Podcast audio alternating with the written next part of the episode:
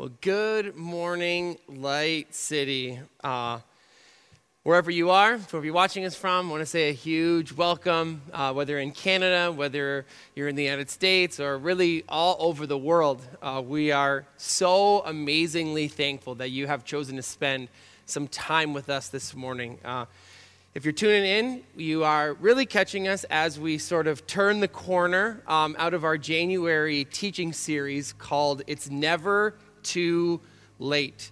It's never too late. And before I get started, I got to give a huge, huge shout out to my man, Mr. Tim McMorris, brought the word last Sunday. Absolutely outstanding, outstanding, outstanding message. If you haven't had a chance to watch it, I highly recommend that you jump on. Uh, it's in our YouTube channel in there. Absolutely must watch. I mean, I love words, I love iterations. Uh, but I tell you, Tim, you are a wordsmith. Um, I was laughing, crying, clapping, shouting. Uh, you really had me. Definitely worth watching.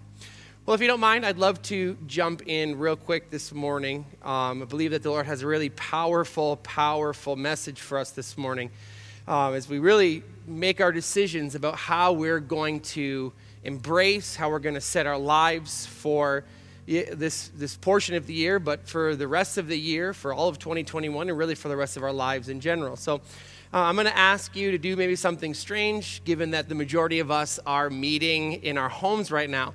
Um, but I'm going to ask if you wouldn't mind standing. Uh, I'm going to read a passage of Scripture this morning. Uh, it's a passage of Scripture very familiar from John chapter 1. Uh, and it's talking about um, the greatest man who's ever lived, our King Jesus. And so I'd love it if you wouldn't mind standing with me.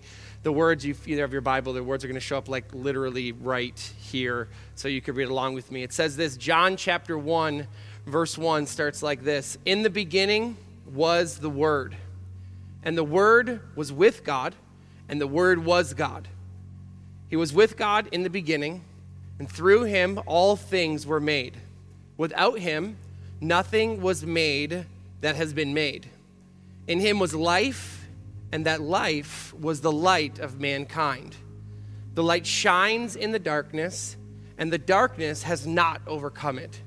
The Word became flesh and made his dwelling among us. And we have seen his glory, the glory of the one and only Son who came from the Father this is what I want to emphasize on today full of grace and truth, full of grace and truth. If you're in the room with someone right now, would you just nudge them uh, and just say that Jesus was full of grace and truth? He was full of grace and truth. And, and I realized something that as Christians, not only is it good to know that Jesus was full of grace and truth, uh, but as Christians, we we should be too. But so often, and so the stigma can go quite often, is that as Christians, uh, we really, we really aren't, sadly and unfortunately. And that's what we're going to talk about today. We're going to talk about uh, Jesus in connection to humanity. And the title of the message today is that it's never too late for humanity. So, Heavenly Father, as we spend some time jumping into your word, God, we know that wherever we are, whether we've been in our house for days, weeks, maybe you live in America and you're just out and about living a normal life, we bless you in Jesus' name as we're all locked down. But Father, we're asking that wherever we find ourselves, God, we know that you're with us. We know that your word tells us that your presence abides with us, in us, alongside of us. And so, no, we, we know that whether we're alone in a room or in a crowd full of people, we know that you're the same God that's with us. We ask that as we open up the word today and as we talk about you, Jesus, as we talk about your goodness, as we talk about your nearness, we ask that not only would it, we grow in information, but that we would grow in transformation, that the words would begin to change us and change the way that we relate to humanity. And most of all, Father, we ask for our angels, and by our angels, I mean the Buffalo Bills. Oh Lord, how they've been so good to us this year. We ask that you would stretch your hand of grace and mercy and favor and kindness upon them. Lord, we ask that as Josh Allen throws, Lord, let those balls soar on the wings of eagles.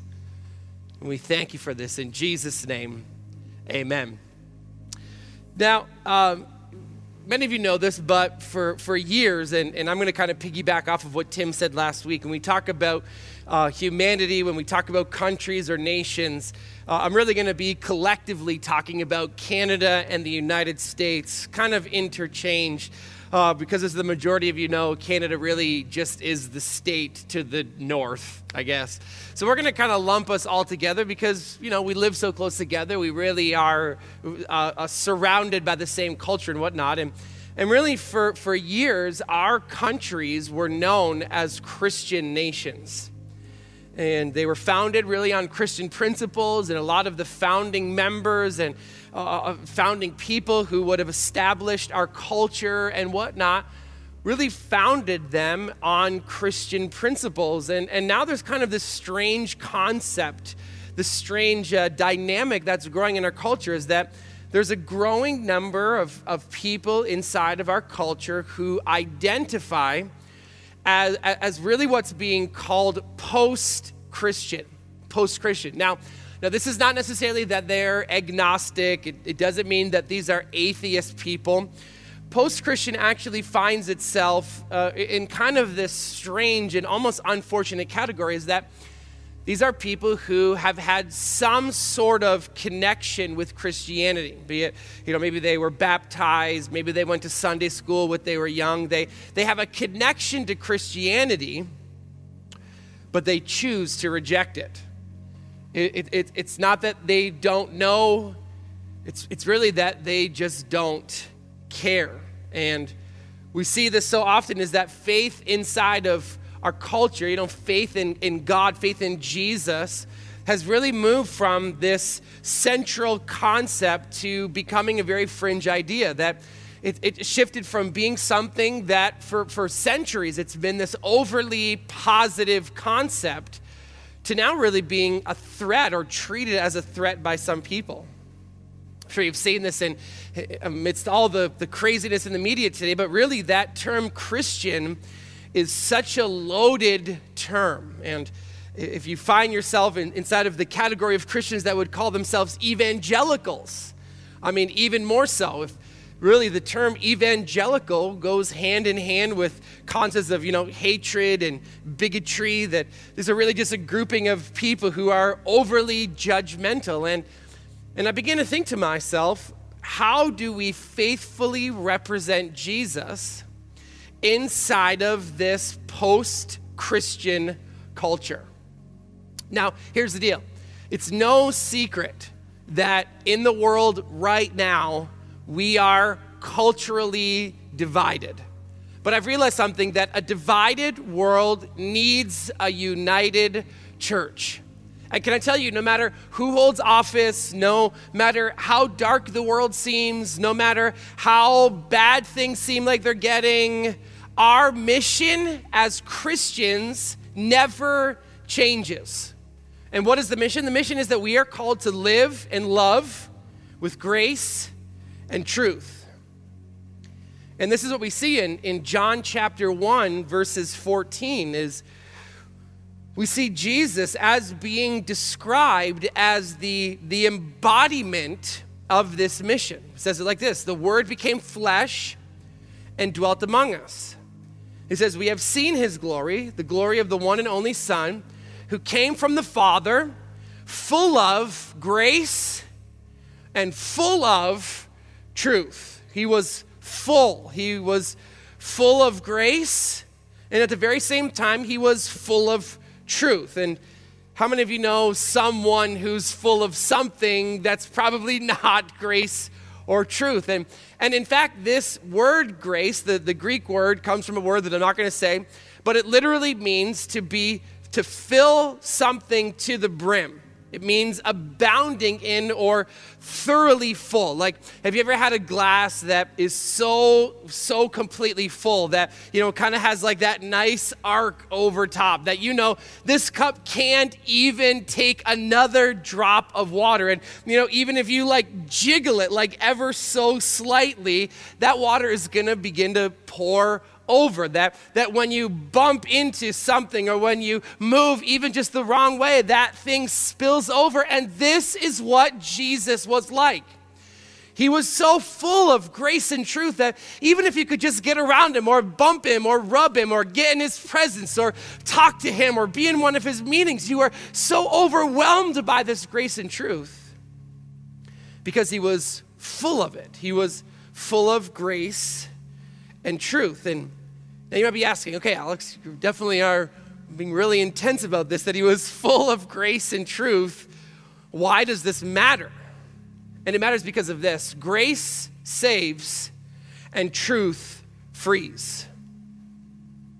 And here's the deal if we're really honest with ourselves, we have not got this concept right. I mean, let me say it like this maybe you have but I certainly have not got this concept right. And truth is, is that like if you don't like some Christians, I'll be honest with you, I totally understand that because half of the Christians out there drive me absolutely crazy, right? And and, and this is because one of our biggest challenges as Christians is, is that it's, it's very common for us as believers to lean too far in one direction or the other. And the truth is is that Jesus didn't lean one way or another. It says that while yes, he was full of grace, he was also full of truth. And well, yes, he was full of truth, but he was also full of grace. There, uh, he was full but he was full with the balance of both, letting us know that there is a necessity in the way that we reach the world where we need them both. And we all know both of these types of Christians. Maybe you don't know this, but you do know them. You, you do know people who lean in one direction or another, and, and I'll tell you how you know. Truth Christians, or as I personally like to refer to them as mean Christians. You know, the mean Christians, right? Where they're like, if the Bible says it, you know, you gotta do it, and you dirty, rotten, filthy sinner. And if you could just turn to Christ, and they're holding the signs up, you either gotta turn or you're gonna burn, right? We we all have met one of those truth Christians. But but honestly, here's the deal: is that at the same times, you know, you there's also the the grace Christians, and and if you don't know what I mean, I mean the hippie Christians you know, they're like, oh, bro, like, totally, totally, don't worry about it. You know, it's, you're totally okay. I mean, we're all sinners, bro. And like, who, who are you to judge? And who am I to judge? And God, He totally understands your sin, bro. And, and He loves you. So, so you do you, and I'll do me, and we'll just do it, and we'll just love God together, bro. And, and, and I've realized something that while we may laugh at these, is that imbalance in these things leads us to problems. And really, those two problems are f- extremely prevalent inside of our culture. And that is this first problem is, is that truth without grace leads to rebellion. Truth or grace, truth without grace leads to rebellion. And in this scenario where Christians get it wrong, I mean, it's probably the most observed inside of families is that you know, you, you see in some families that have really, really strict, really, really religious homes and families where, you know, it's really just truth and no grace. It's like you know and I know there's almost a guarantee that those kids are going to grow up and they're going to be some seriously rebellious children. Why? Because rules are bad? No, absolutely not. But rules and religion without relationships leads to rebellion. And if that's not the case, you have problem number two, which truthfully we see more so inside of the majority of our culture, and that is grace without truth leads to relativism. What is relativism? It is this concept that you and I have heard is that there is no such thing as absolute truth. You, you have your truth, and I have my truth, and, and if your truth works for you, my truth works for me, and let's just do it as we do. That no one, not you, not the church, not even God, can tell me how I'm supposed to live. That it doesn't matter what I do, the objective of life is simply to be happy. And I'll do whatever I have to do in order to achieve this happiness, right? Like, as long as I don't hurt anyone, it just doesn't matter what I do. And, and this is what grace without truth does is, is it produces a culture where there is no definitive standards of right and wrong. But this is the mission of the church is we're called to live and love with grace and truth because grace saves and truth frees. I need grace and truth. And so let's talk for a minute then about what is grace? What is it? The, the actual biblical translation of the word grace is defined as the undeserved kindness, favor, and goodwill of God. And, and this is the beauty of grace is that grace is something that is completely undeserved, that it's, it's not something you can do to earn. In fact, the very moment that you can earn it means that it's no longer grace. It means that there's nothing that you can do in order to achieve or earn the grace of God. It's absolutely not about you. It's not about anything that you do. It's not about the rights or the wrong. It is the undeserved merit and favor of God that Jesus did for you on the cross. It's the grace of God that comes and saves, like the song says, a wretch like me. It reaches down into the pit and pulls me up, not because I did something right to deserve it, not because I'm so good. It's because God is so good. Grace saves. In fact, in Ephesians chapter 2, verses 8 and 9, it says it very plainly. For it is by grace you have been saved through faith. And it's not from yourselves, it is the gift of God. There's nothing you can do, there's nothing you can do to earn it, there's nothing you can do to achieve it. it has nothing to do with you. It is literally God's gift. In fact, verse 9 goes on to say that it's, it's not by works, intentionally so, so that no one can boast that they deserve the freedom or the salvation that they're in. Now, I want to submit to you something, and, and I can't prove it necessarily, but I don't know about you, but I don't believe that there's any coincidences that are in the Bible. I believe that every word, every period, every comma is put there intentionally to speak a truth to us. And in John chapter 1, verse 14, you'll, you'll see very clearly that grace comes before truth. It says that Jesus was full of grace and truth. Now, like I said, I can't prove this, but I would say it, it, it's a very strong concept for us to understand is that, is that as Christians, we're called to lead with grace and then proclaim the truth. We're to lead with grace, we're to start our interaction with grace. But then, not to stop there, then we proclaim the truth. You know, I thought about something, and my analogy isn't going to work too well because obviously we're not all here together. But if we were at church and we were all sitting in these beautiful chairs that are all around me, I would, I'd ask you to look down your row and look down one way and look down the other way. And, and I would love to pose this question to you Who needs grace? Who needs grace? And, you know, maybe you'd look down the aisle and you'd see, you know, the wife, the mother, you know, who's just totally overwhelmed with her life. Maybe she's got a bunch of kids and they're running crazy, running wild, and you know, she's totally overwhelmed. She barely had enough time to do her hair this morning, and, and then she sees that friend, you know, that friend. And, you know, she sees she's got everything together and everything's all right. And, and she's jealous of this friend, not because she hates her, but out of her own security, insecurity, she's jealous. And, and so that jealousy leads her to gossip. Does, does she need grace? Or how about the man who's sitting beside her, the businessman who's really, really good at business, really, really successful, but he's really successful because he's selfish, because he loves money. And you know, he's, he's greedy. Or, or what about the, the old lady who's sitting beside this man who refuses to forgive her mom for,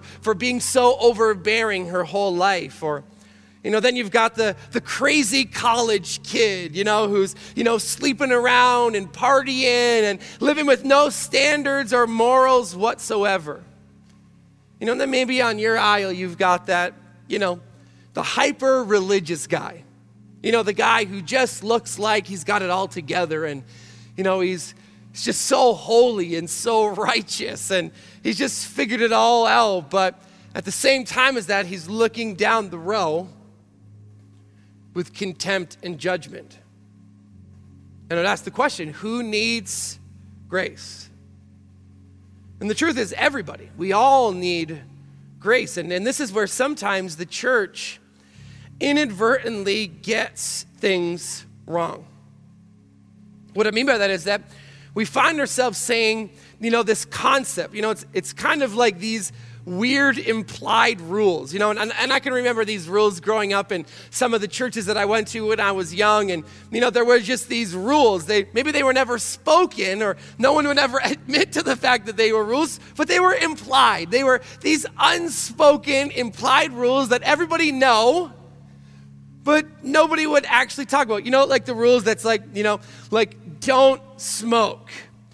Or uh, maybe it would be better to say, like, don't tell people that you smoke. Or, and if you do smoke, make sure you, like, go out to the back of the church. And, you know, if you don't know where the designated smoking areas are, just look for all the leaders back there and, and they will show you where it is. You know, that just, you know, make sure that you dress right and get everything all buttoned up right and make sure you showing the right stuff and covering up the other stuff. And, you know, make sure above all else that you endure these long, arduous, boring messages, but do so with a smile on your face. You know, there's this implied rule in so much of church that if you behave and you believe, then possibly you could belong. And I mean, you can belong, right? You can belong as long as you behave. And now, here's the deal as soon as you stop behaving, you know, we're going to gossip about you and call it prayer. And, you know, as long as you behave right and, and as long as you believe right, and I mean, by believing, I mean, as long as you believe what I believe, then you can belong. But I mean, as soon as you believe differently, you got to go to another church because you can't belong here. And this is not the gospel. The Bible says grace saves. Grace saves. What is grace? Grace is creating a safe place for people to belong before they believe or they behave. And this is what it looks like to lead with grace. To lead with grace means that we create a space for people to belong regardless of how they behave or what they believe. Now, this sounds amazing to about 50% of you. And the other 50% of you are, you're like, so what? You're, you're telling me that, like, since grace covers it all, that means we live without no standards? Now let's see the other side. In Romans chapter 6, verse 1, it says this What shall we say then?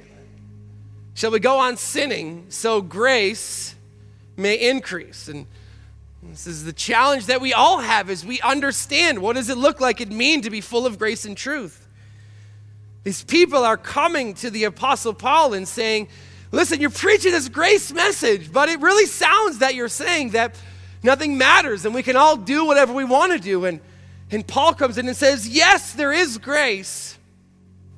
But in verse 2, he brings the truth. He says this, "By no means. Shall we go on sinning so that grace may increase?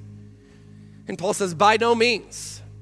We are those who have died to sin. How can we live in it any longer? You see, this is the thing is that we're called to lead with grace, but we don't stop there. We lead with grace and then proclaim the truth. And can I tell you, this is so important, especially inside of our culture, because the truth is, inside of a post Christian generation, people are wildly skeptical about truth. And it's almost got to the place where people who proclaim to know the truth are viewed as, you know, like arrogant at best and dangerous at worst. And I think that's because we've come into this place of having a wrong understanding of what truth is. Because here's the, the truth is truth isn't restrictive, it isn't repressive, and it, it isn't oppressive. And while though throughout history people may have used the truth of Scripture to be restrictive, repressive, and oppressive, the truth by nature is freeing, liberating, and life giving. And, and isn't this the truth? Is, is that in the Garden of Eden, we see the, the very first interaction of truth. You know, God has just created the whole world. And, you know, he's kind of doing the pat on his back as he says, you know, it was the, even the day and, and it was good. And he created the animals and it was good. And that's kind of like God patting himself on the back. You know, no one else was around to pat him, so he's giving himself a pat on the back. And, and then God gives this amazing promise, you know, be fruitful and multiply. Sounds like one amazing assignment, but then the truth comes and and God says to them, Listen, guys, Adam and Eve, this vast garden, everything in it, I did this all for you because I love you.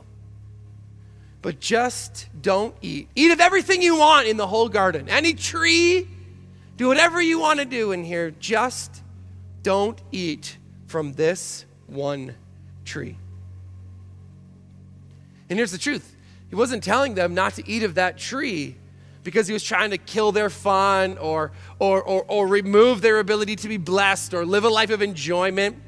No, he was doing it because he was trying to protect them. He understood what was going to happen should they eat of that tree. And what God is trying to do for them, and the same thing he's trying to do from us, is give us the truth, not so we could be restricted, but so that we can experience the life that comes from the truth. Because can I tell you something, church? Truth isn't just rules and morals, truth is a person. It's not just a what, truth is a who. In John chapter 8, verses 32, it says this that Jesus is the way, He's the truth, and He's life. And I've realized something that grace saves, but truth frees.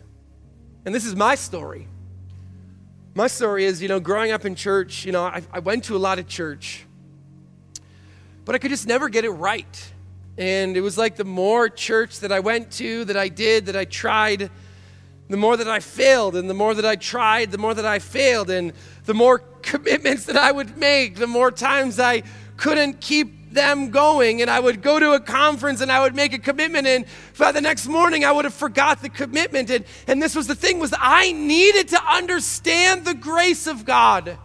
That it wasn't about how good I could be or what I could do that grace saved me. But here's the thing I'm I'm so glad that grace saved me. But I was I was saved. But I was still a slave I was a slave to my thoughts, slave to my actions, slave to my old intentions, the, the parts of me of the old person that I was. And while I was so glad that grace saved me because I needed to be saved, I needed the truth to come because I needed to be set free.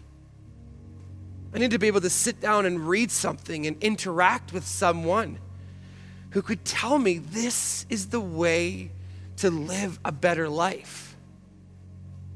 This is why we need grace and truth. Why we need to create environments of grace and truth because, well, yes, grace can save you. Unless the truth comes, we could never be free. And this is where we say, who, who is Jesus? Because this is our endeavor. This is why we show up. This is why we're listening. This is why we're here. Who was he? Who was this man? The, the scripture says that he was the Word of God made flesh full of grace and truth. Right? He was he was the truth. He was this chain breaking, sin shattering, intimacy building, life giving, truth, Word of God made flesh to dwell among us but he was also the grace of God. He was, he was grace. He was this undeserved, unmerited sacrifice and loved people to the place where it would even be considered scandalous. He, he was the God who comforted sinners. He, he was the God who loved the outcast. He was the God who touched lepers. He was the God who befriended prostitutes. He was grace and truth. grace and truth. And see, this is what I realize is that inside of this post Christian culture, people aren't rejecting Jesus. I mean, how many of you would say that? That for you who maybe rejected the concept of God and church, it took only one moment of being in the presence of Jesus Post Christian people, post Christian culture is not a culture that's rejecting Jesus. What they're rejecting is this watered down, distorted, hypocritical view of the way we're supposed to do things. But I've realized something that the mission, the objective is simple. We are to show people in the world around us who Jesus really is. Because I know one thing for certain, and that is if you see Jesus, you know, you see him as he really is, the God who's full of grace and truth. I know beyond a shadow of a doubt, you will want to serve him. You want to follow him. You want to trust him. You want to entrust your life to him. Why? Because he was grace and truth. His grace will save you, and his truth will set you free. So I want to pray with you real quick. I believe that every single one of us could find ourselves in this message, needing grace, needing truth. And I want to pray two things. I want to pray one that we would become people of grace and truth, that that we would truly become the image of Jesus that this world so desperately needs to see. But also I want to pray that wherever you are and whatever situation you find yourself in, maybe you're here this morning and you know you you you've become a professional at beating yourself up with the truth and I'm going to pray that you would receive some of this grace of God. Or, you know, maybe you're like me and you're really good at giving yourself grace. But, you know, it's time to buckle down and, and you know, let the word of God, the truth of God, begin to chip away at some of those chains that have kept you stuck. So I'm going to ask real quickly just if you'd bow your head and close your eyes wherever you are, just for a moment of privacy and concentration as we as we really begin to reflect internally, as we set our trajectory for where we want to go in 21, Lord, let it be first and foremost that we would be people of grace and truth. So, Heavenly Father, I'm asking first, Lord, that you would change us, transform us, grow us, Lord, in, in the ways of grace and truth, that we would be like Jesus. We would be the ones who would lead not with truth or grace, but we would be the ones who would lead with grace and with truth. And secondly, Father, I'm asking for every man, woman, and child under the sound of my voice right now who either one needs a little bit more grace or two needs a little bit more truth. Lord, I'm asking that as we encounter you in this moment right now, as we encounter your presence in our rooms, our cars, our homes, and buildings. As we encounter you, Father, you are grace and truth. I'm asking you, Jesus, right now, that as we encounter your presence, your person, that in this moment you'd give us whatever we need. You'd give us that grace to let us know it's not about you. It's not about how perfect you can be. I love you, regardless of what you've done, regardless of what you've said. I'm with you, I'm for you. There's nothing that could separate you from my love. If it's that truth that we need, God, I'm asking Jesus that you'd come with that truth, deliver those words that are necessary to break us free from the bondage that we find ourselves in.